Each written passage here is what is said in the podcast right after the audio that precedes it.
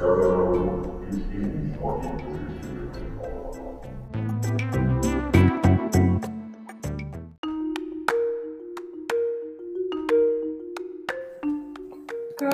vajaló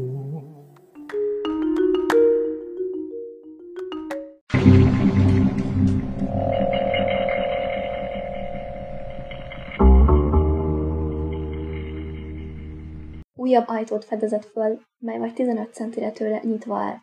Elindult az ajtó felé, de az elemlámpa fénye hirtelen elhalványult. Az apró elemek nem bírták a hosszú terhelést. Percre kikapcsolta a lámpát, hogy az elemek magukhoz térjenek. Olyan sötét volt, hogy az orra hegyéig sem látott. Nem mozdult, teljes csend volt. Az érzékelés hiánya mind jobban növekvő félelmet váltott ki belőle. És hamarabb gyújtotta meg a lámpát, mint tervezte. A fénysugár valamivel erősebb volt, és az ajtó mögötti fehér padló csempére esett. Fürdőszoba.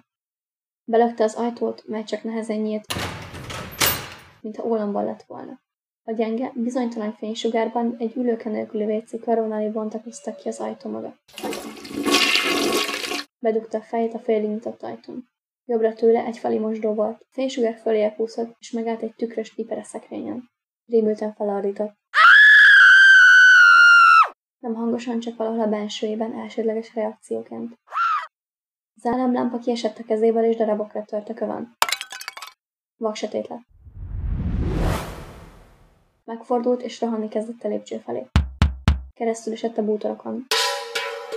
Páni rémület fogta el a lépcső helyett a falnak rohant. Megtapogatta, keze egy sarkot talált, húszaladt a lépcsőn. Csak mikor közvetlenül a lépcső alatt állt, vette észre a felülről beszűrődő világosságot. Felbotorkált a lépcsőn, és keresztül rohant a házon, ki az utcára. Ott végre megállt, mellezi hát, jobb keze vérze. Akkor horzsolta fel, amikor elesett. Visszanézett a házra, és megpróbálta rekonstruálni a látottakat. Megtalálta Walters.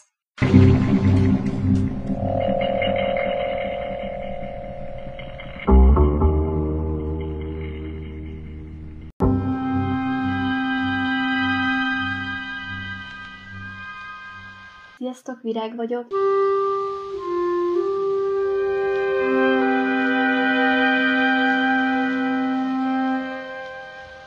És Robin Cook egyik leghíresebb könyvét, a Komát szeretném bemutatni. Kezdjük ott, hogy ez a könyv nem éppen egy kedves és aranyos történetet mesél el, úgyhogy ha valaki nem bírja, le van írva, a az na, olvas el, mert vagy. De nézzük a történetet.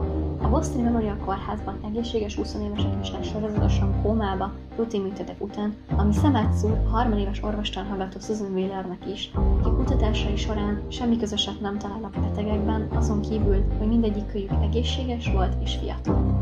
Miután az áldozatokban sok közöset nem talál, elkezdi vizsgálni a műtétek helyszínét, ahol meg is találja, amire kíváncsi volt, ugyanis mindegyik műtét ugyanabban a műtőben zajlott. Kutakodásaira persze felfigyelnek az illetékes orvosok is, akik fenyegetőzéssel próbálják lebeszélni a fiatal nőt a további szaglászásról.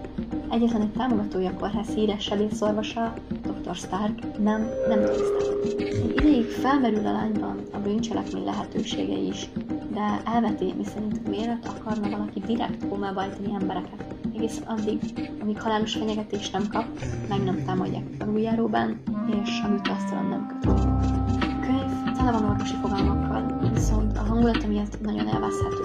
A cselekmények kiszámítható, de mégsem. A történet izgalmas, de nincsenek benne nagy fordulatok, mint például Luke, én vagyok az apád, és az emberek sem kellnek fel véletlen szülön a kómából.